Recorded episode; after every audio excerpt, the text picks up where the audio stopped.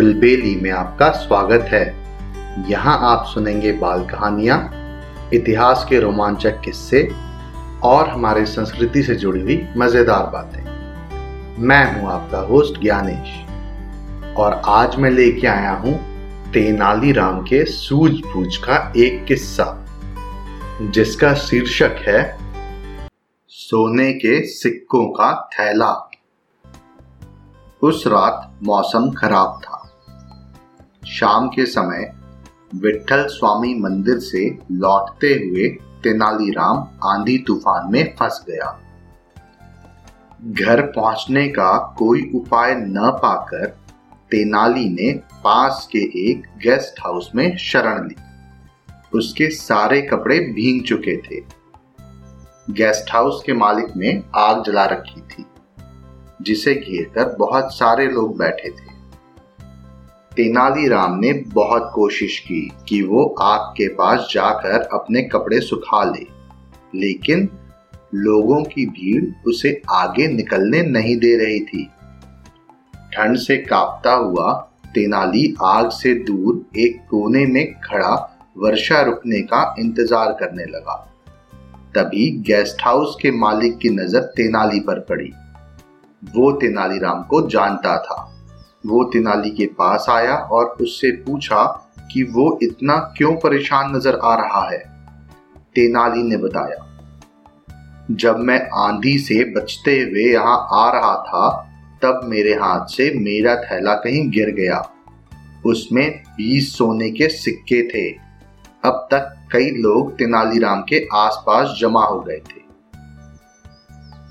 तुमने वो थैला कहाँ गिराया था?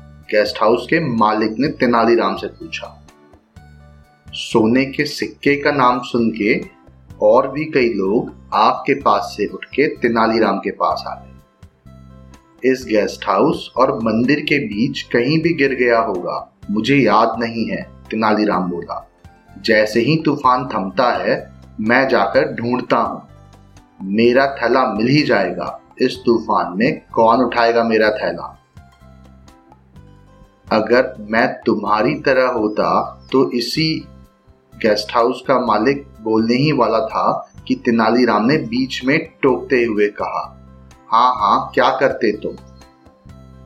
क्यों ना वहाँ आग के पास बैठकर गर्मी लेते हुए बताओ कि तुम्हारे विचार से मुझे इस खराब मौसम में अपना थैला किस प्रकार ढूंढना चाहिए? तेनाली ने गेस्ट हाउस के मालिक को आँख के इशारे से आग की ओर देखने को कहा।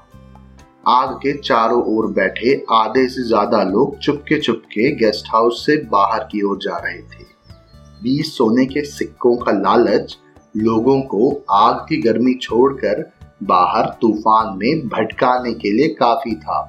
आग तापते हुए गेस्ट हाउस का मालिक मुस्कुराते हुए तेनाली से बोला, तेनालीराम, मैं तुम्हारी जगह होता तो कथाकार बन जाता। ऐसा प्रतीत हुआ जैसे गेस्ट हाउस के मालिक को तेनालीराम की चाल पता चल चुकी थी। तेनालीराम ठठाकर हंसा और अपने भीगे कपड़े सुखाने में व्यस्त हो गया। मुझे उम्मीद है आपको ये कहानी पसंद आई होगी। ऐसी और कहानियाँ सुनने के लिए हमारे चैनल को लाइक और सब्सक्राइब करें। इस कहानी को ज़्यादा से ज़्यादा शेयर करें। जल्दी मिलते हैं। एक और नई कहानी के साथ। तब तक के लिए धन्यवाद।